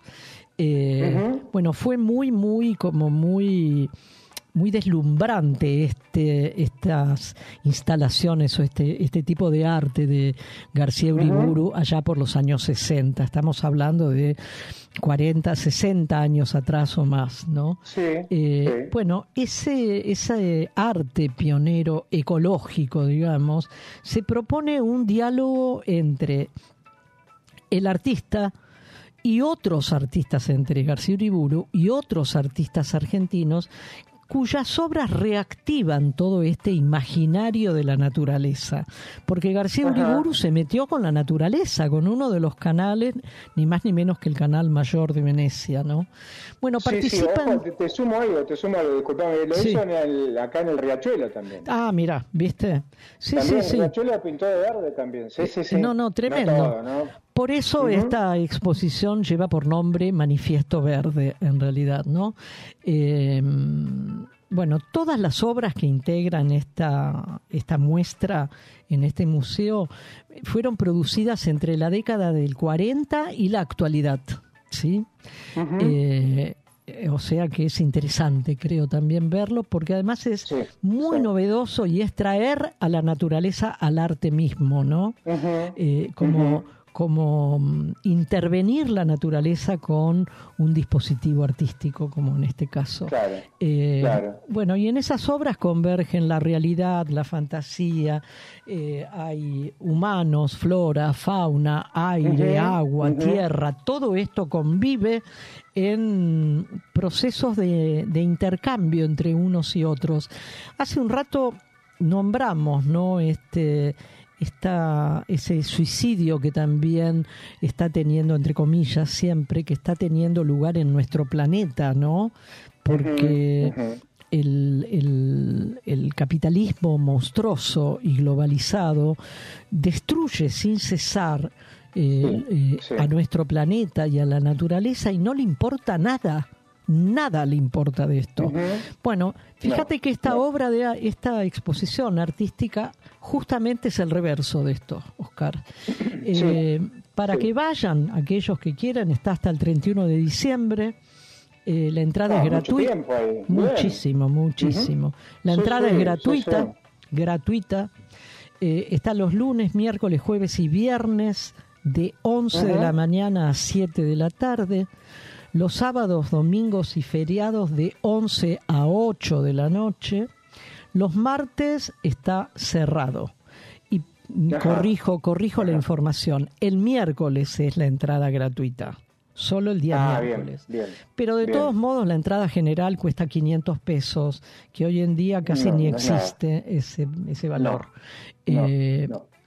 Bueno, hay, hay cosas que- muy lindas. Yo, cuando- perdona, cuando puedo ir subiendo, estoy mirando unas imágenes. Sí. eh, por ejemplo, hice un cuadro de América del Sur al revés. Claro, O sea, el sur de América arriba sí. y baja, como al revés de lo que uno está acostumbrado a ver en nuestro eh, mapa planiferio, digamos. Es- Está Sí. puesto al revés. También hay fotos, obviamente, fotos, perdón. Hay pinturas, este, eh, hizo alguna cosa con un colectivo, eh, mucho árbol. Está muy bueno lo que hace, está muy interesante. Está muy bueno. Bueno, es el Museo de Arte Moderno que depende del Ministerio de Cultura de la Ciudad de Buenos Aires, en San Telmo. En este momento no tengo la dirección, pero si vos lo podés postear, lo, lo haces, Oscarcito. Sí, lo busco, lo busco. sí, sí, sí. Eh, Y bueno, como fin, me pareció que hablar de un manifiesto verde es hablar de la Mm, esperanza. está muy bien. El Sí, verde es el sí. color de la esperanza y yo la tengo con respecto a este acto eleccionario del domingo. Tengo esperanzas, tengo esperanzas de que la mayoría de las de las y los argentinos pensemos en que queremos seguir viviendo en democracia, lo cual no quiere decir no vivir en libertad. Es vivir en libertad No, con derechos no. y con deberes. Eh, así Sí. que bueno, hasta acá llegó nuestro programa, Oscar. ¿Vos querés decir es, algo? así es. ¿Querés Sí, com- eh, te costó sangre, sudor y lágrimas los derechos que tenemos de salud pública y gratuita, educación pública y gratuita y un montón de cosas que si no las tenemos este, nos vamos a arrepentir. Cuidemos lo que tenemos. No nos gusta mucho uno u otro, pero sabemos que hay dos, eh, dos listas que están en contra de todo esto que estoy hablando. Que es la de Absolutamente. Milei y la de Bullrich. Es- Están en contra de lo estatal, del bienestar general, eh, concentración en pocas manos de la riqueza, no es distribución de la riqueza. eh, votemos otra cosa. Sí, Mm, sí. eh, y y porque te, es así. Te sumo, están también eh, entronizando, llevando a lugares eh, increíbles el individualismo, ¿no? Hago lo que se me sí. canta. Hago lo que se me canta. Si yo quiero contaminar un río y lo contamino, Ah, sí. si yo quiero claro. vender mis órganos, los vendo. Lo Claro. hago porque se me da la gana. ¿Así? Sí, aparte con una ignorancia, dice eso. El tema de los órganos, por ejemplo, lo cortito, para terminar, eh, no, no todo el mundo puede donar, no todo el mundo está en condiciones de donar. No, no. O sea, no es, fue desmentido en todos lados, pero bueno, es esta gente que... Bueno, nos despedimos, bueno, Oscar. Nos es, encontramos el próximo jueves eh, y los esperamos Con a todos. ¿eh? Chau, chau, Chau, chau. gracias. Mi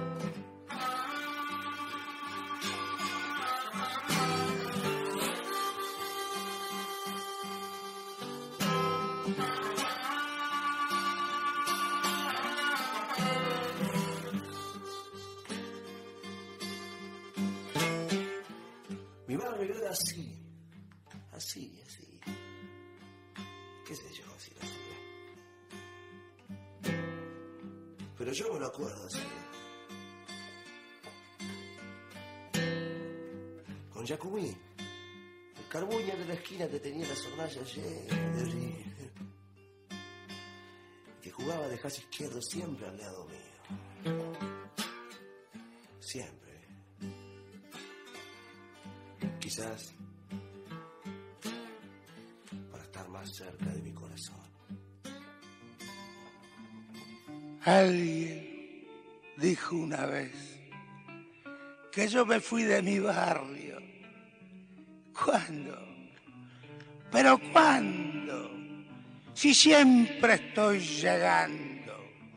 Y si una vez me olvidé las estrellas de la esquina de la casa de mi vieja, titilando como si fueran manos amigas, me dijeron, gordo, gordo, quédate aquí, quédate aquí.